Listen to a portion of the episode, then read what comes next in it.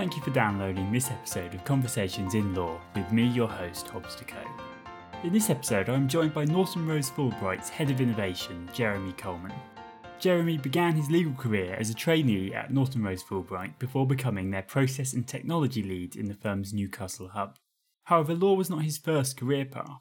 Prior to starting at the firm, he worked in several startup companies ranging from the gaming industry to process engineering. Before we start today's topic, Jeremy, I was wondering why you decided to change paths and begin a legal career.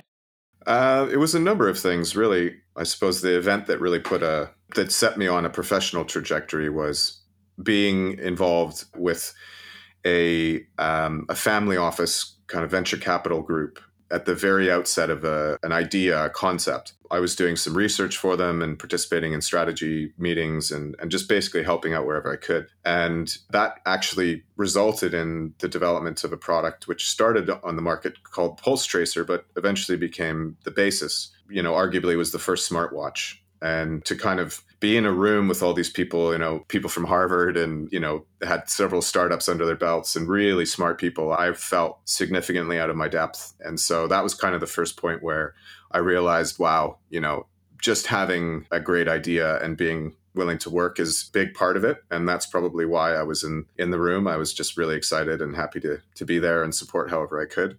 But to really execute on something like that big you need some really smart people who've got a lot of exposure to a lot of different businesses. And that to me um, was kind of the turning point. That's when I decided to go to business school. And then when I was working for the process engineering company, I was doing a lot of quasi legal work, but not actually writing contracts, but having to read regulations and really understand them and be able to interpret them because we were introducing new technology that technically did not fit into the current guidelines for the government. And so we had to essentially lobby the government and explain why this new technology was as good or better than what they had and actually, you know, lobby in some respects to help change the law, improve it. So everything was leading to law, really. I guess then your background in business then put you in a good position to approach law and law firms in an innovative way, which provides us with a nice segue then to today's topic innovation in law firms. We hear a lot, you know, innovation is used as a, as a buzzword in, in many industries, but I was wondering if you could help try and give it a bit of a stronger definition within the context of the legal sector. I'm of two minds, really, because um, part of part of the job, I think, of, of anyone working in, in a corporate innovation setting is to take concepts like innovation and make them relevant and make them accessible to the people that are working in that business. And so you know, predominantly in, in legal, I guess your audience uh, typically lawyers or people that support lawyers. So it's it is partially your job to take the concept of innovation and make it relevant to them. But I also think that the probably the broadest definition of innovation is although it's difficult to kind of make it practical, it is also probably the most helpful. And in my view, it's really just about change. How do you bring about effective change within a business?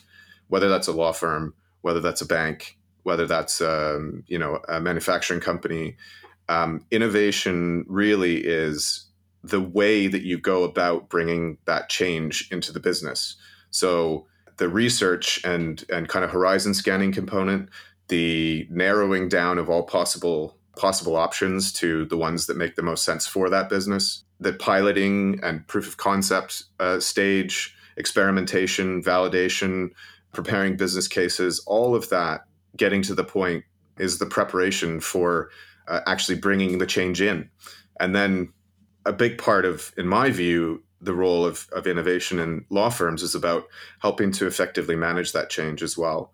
So, helping to communicate the, the messages and be part of the group of people that are getting people excited about the change. So, doesn't really answer your question, but I, I do think it's important to remember that ultimately innovation is about being excited to help change the business. And do you think changing from law firms to banks to businesses in the, the more normal private sector, do you think it's any different in a law firm trying to bring about this change? It's a good question, actually. I, I, do only because, uh, well, there's a number of factors that make it perhaps on the surface seem more difficult. And, and I want to caveat the, the comments about being more difficult with a few observations about lawyers generally. I think that there's a commonly held belief or view that lawyers are really adverse to change.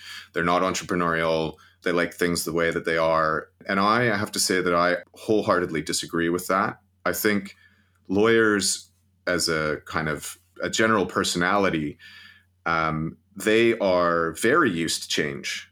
They are incredibly entrepreneurial. You know, every person that comes up through the ranks to become a partner essentially is, in some respects, a sole business owner in this larger group of people. And so they have to think about their practice like an entrepreneur thinks about running a business. And lawyers are exposed to change all the time, change of law, right? They are exposed to changes through new case law all the time. So I think, just as a caveat to say that lawyers are potentially adverse to change, they're used to it. It's just about harnessing and channeling that.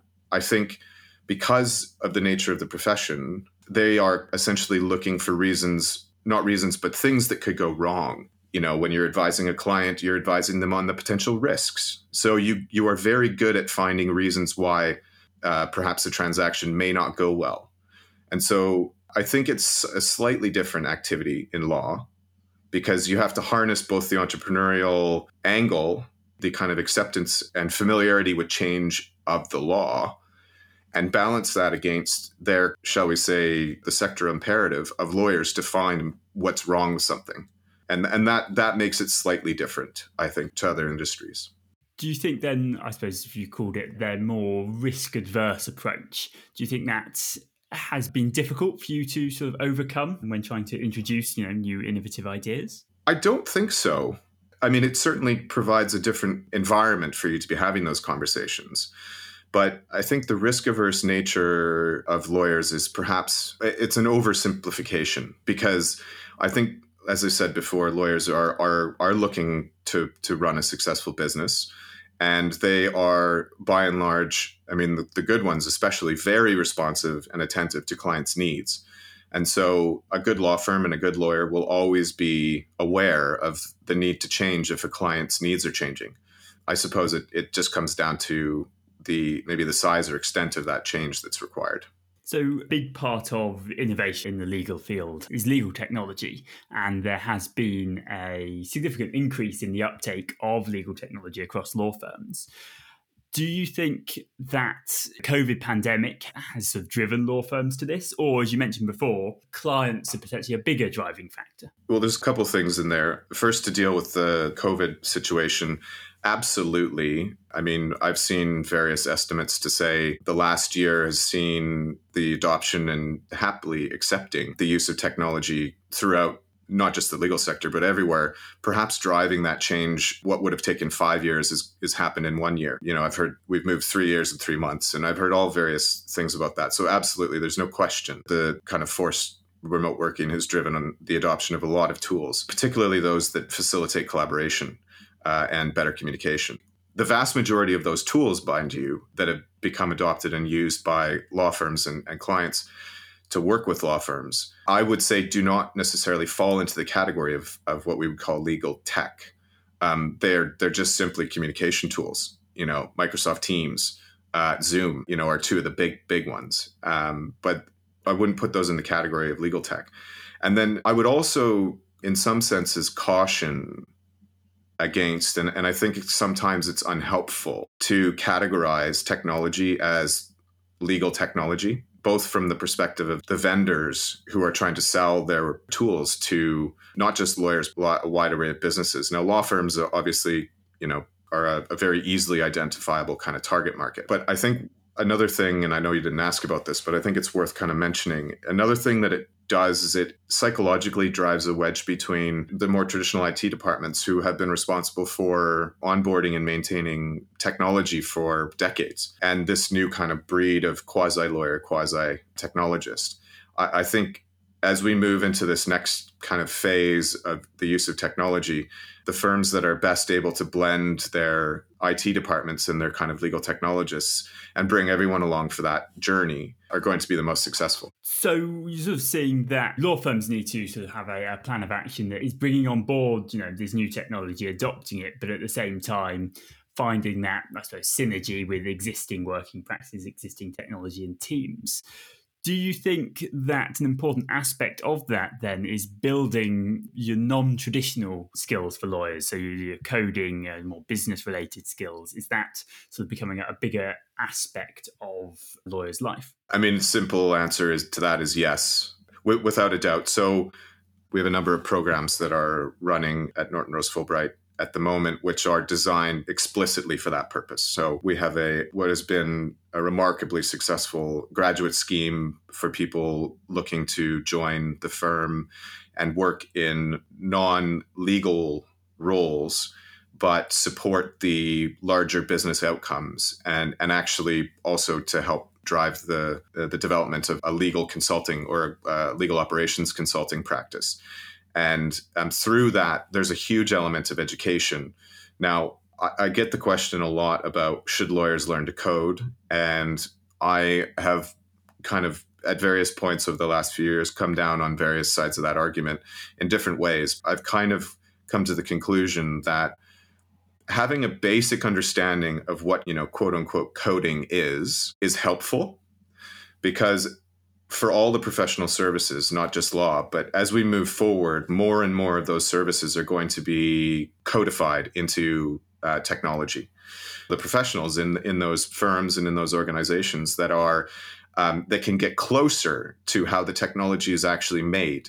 And by closer, I don't necessarily mean coding, but I do mean having the ability to communicate with people who are very good at coding in a way that may not require a translator. That, I think, is the ultimate. That's the place where we should all be heading. Those people who are extremely proficient in code should, who have a desire or who currently work in a law firm, should be taking efforts or making efforts to try to better understand the, the subject matter experts whose subject matter they are codifying similarly, I think the subject matter experts who have this really valuable knowledge should also be taking steps to better understand the people who will be helping to codify their knowledge.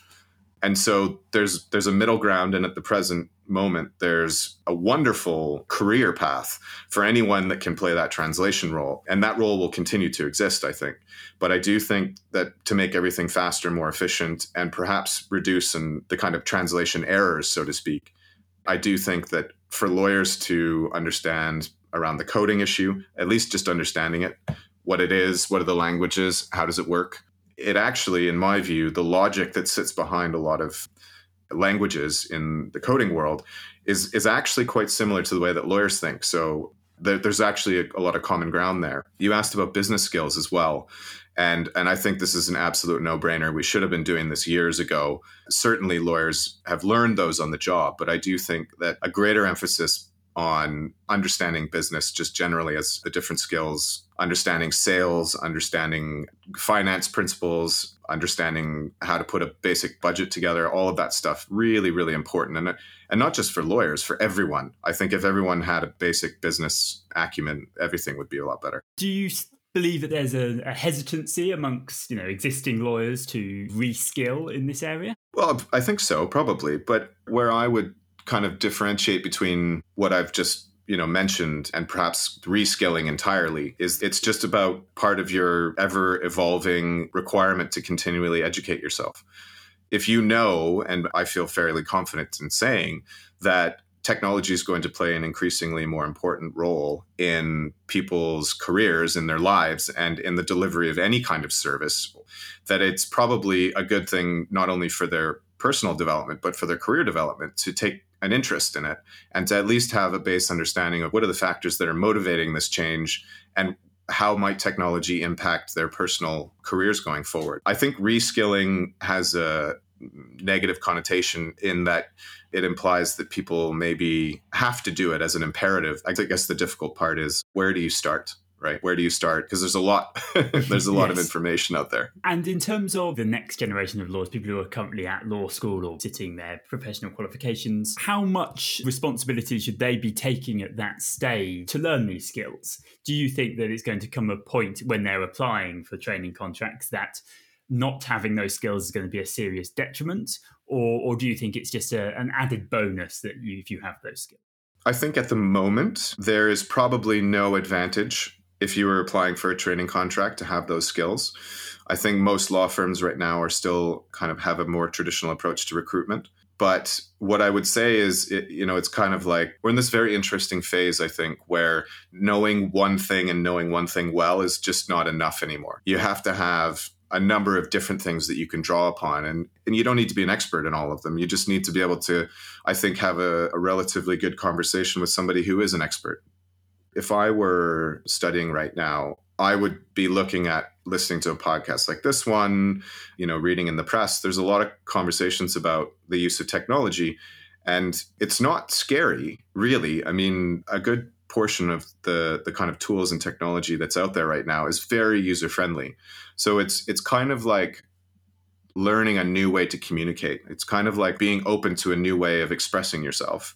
For those people that are just starting out their careers, I would personally advise that you, you know, try to get involved. You know, organizations like the Legal Hackers, for example. I know there's a chapter in Newcastle and and there's one in London uh, and they're, they're all over the world, for example. There are numerous kind of startup incubators that are always welcoming of students. Barclays Eagle Labs is one, and it doesn't have to be legal tech at all, but there's a number of different technology incubator programs out there. You can uh, just intern, just be immersed in the environments, understand the connection between, you know, how technology is being used and who's buying it and what's the purpose. I would be attending conferences to the extent that you're able to virtually right now. Most of them are still online. So conferences like uh, Legal Geek, which has been a hugely uh, important venue, I think, for bringing people together who have a similar view on the, the role of technology in, in law. I would also, I just basically, you know, read the press and just be interested in what they're saying. This is the start of a very interesting period for um, the legal profession.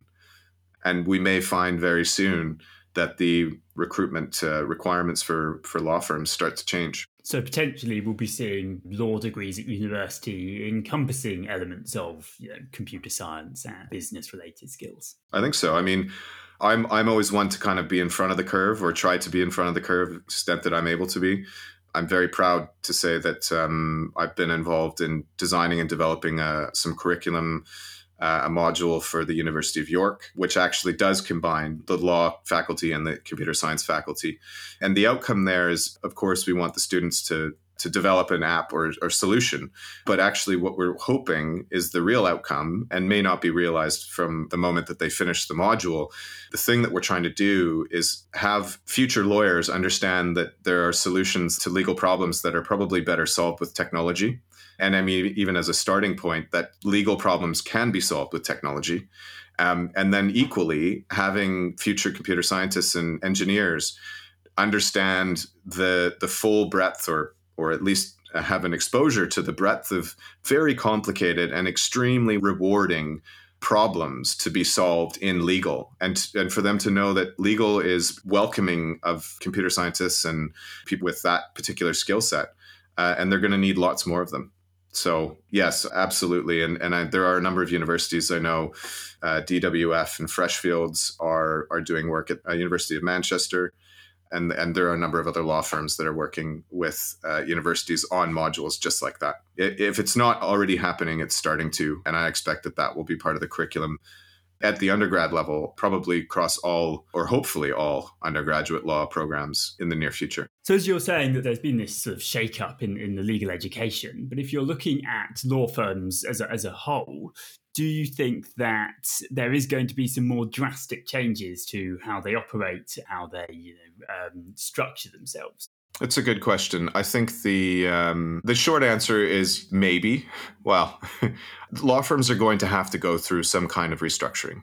Absolutely. I think that the way that they've grown up from being, you know, in quite a short period of time, being organizations with only, you know, a few dozen partners and maybe one or two offices to being these global law firms with, you know, thousands of partners and, and many thousands of lawyers. I think the way that that is structured works only to a point. And if you want to be responsive and you want to you know taking i think is true the pace of change is increasing you, need a, a, business structure that allows you to to rapidly evolve. Now there's some great benefits to having partnership because all of the owners of the business work in the business and they have the ability to help you know push decisions along And in some cases, you can avoid the bureaucracy that might exist in a corporate structure. But conversely, for the same reasons that it's a benefit, having all of the owners work in the business where they're potentially not keeping retained earnings in the business in the same way that a corporate structure might, that means that you may not have enough um, money around to invest in the future. Now, I think you know all the big global law firms are very aware of this uh, duality, and I think that they are taking steps to retain earnings to invest in the future. But uh, but I think we're going to see not just in law. We've already seen it in big corporates. They're starting to restructure themselves around the concept of projects and not big departments that are just responsible for one thing. You know, we know that multidisciplinary teams are absolutely the way to uh, execute big projects. It may not make sense to have law firms and or any other business continue to be structured in big kind of departmental silos. What I guess might also be important then is, is the concept of how law firms measure their productivity. Obviously, a big aspect of that is billable hours. I mean, you have target hours, you've got to meet them. If the purpose of innovation is to reduce you know uh, the amount of hours being spent working on a product become more efficient do you see sort of billable hours as, as being an obstacle to this yeah, I do. I mean, but it's in the grand context. So it, comes more down to clients, right? So if a client is saying that they want you to be more efficient, and your whole kind of billing structure and finance structure is constructed around recording as many hours as possible. It, they're kind of in conflict, right? Clients are constantly saying that they want us to to switch as much as possible to fixed and, and capped fee arrangements. But before we can do that, you know, for law firms to have certainty around you know the fact that they're going to be able to make money doing that, they have to do quite an extensive uh, operation around the data understanding broadly how much it costs them to do matters of a similar type, agreeing on how to categorize and, and classify matters so that they can identify them as a similar type. And all firms right now are looking at this in various ways. The conflict, as I see it, is between being more efficient and having the targets based on the number of hours that you bill. And I think perhaps a stepping stone to maybe help us get there is rather than focusing on billable hours, we're actually focusing on write offs and focusing efficiency improvements on the tasks that we have lawyers do that are typically written off. And so that that might be a good place to focus. But yeah, I mean, there it, it's an inherent conflict. You're absolutely right. And do you think then, with the efficiency gains being achieved through adoption of more innovative techniques, do you think that's going to have an impact on you know, the number of jobs that are available? Uh, no, I, I actually think it's the opposite. If you're able to kind of remove, shall we say, more repetitive, less value adding components of people's jobs, it means that they get to focus on the higher value, more rewarding parts of their work. And I think the the effect of that on the industry in general, and even just in a one firm scenario, if you have people that are that are going home an hour earlier, that are happier, that are actually, they have got a bit of space to think about the client, to think about their needs. They're not constantly having to grind out some very repetitive and difficult, voluminous work. Everyone's mood improves, which means they th- they have the opportunity to think about the client. And if they're thinking more about the client, then the client gets a better service. And if they get a better service, then perhaps they'll give that for more work. So I think actually it will lead to more work and actually more jobs than uh, fewer jobs and and different types of jobs as well you'll have legal experts you'll have legal process experts you'll have legal technology experts or people that use technology in a legal context. And then all of the other parts that come with that. You've got your your legal data analysts. The use of data science in in law is just starting but i think it's going to be a massive opportunity for anyone who's kind of got a an interest in that. I do think it'll lead to more jobs. So as you mentioned there that potentially with the rise of these efficiency gains, you might be seeing the end of those, you know, horrendous working hours that particularly city firms are, known for. I would hope so. I mean, I'm being perhaps overly optimistic, and maybe some of my my friends who are still fee earning in practice may disagree. But I think that there's a place that we could get to where lawyers are able to log into their computer put down a good seven hours, eight hours, nine hours of billable work because it's being presented to them in a way that don't have to faff around and you know go to five or six different systems to figure out what they need to do to start it go back and reading through six months of emails to even just get started. I think we're going to get to a point where lawyers are able to log in, start working, start billing, or at least recording their time. We may even move away from that. I mean, that maybe I'm maybe that's a pipe dream, but uh, but I do think we're going to get to a stage where you can put in a solid eight hours of work and be done for the day, and then that be kind of like your target for the law firm is there you go. You've done your eight hours and you created a huge amount of value for the firm a huge amount of value for the client cut out a lot of the stuff in between. So I do think it's possible. I may be, I may be wishful thinking, but uh, you know that's that's why I'm in this job. Well, I think that that sort of optimistic vision for the future is a, a good place to sort of draw things to a close. But before we go, a question that I, would like to ask all of my guests is that if you were starting out your, your legal career again, applying for training contracts, what sort of firms would you be looking to apply for? What what is it in a firm that, that draws you? Uh, it's a great question. So I think if you want to work for kind of an innovative and forward-thinking firm, be very. I know I said earlier, you know, read the read the legal press and and just get a feel for what's going on. I'm going to basically completely contradict myself now by saying be very wary of innovation by press release, or what we sometimes referred to as innovation theater. Look behind that. And If a firm is really um, sounds interesting, don't be afraid to ask them questions about it. There are a lot of great firms out there that do a lot of great innovative things that are very forward thinking in terms of work life balance, diversity inclusion, which may not be the ones who are yelling the loudest. Sometimes those are those are the firms that you want to to kind of focus in on.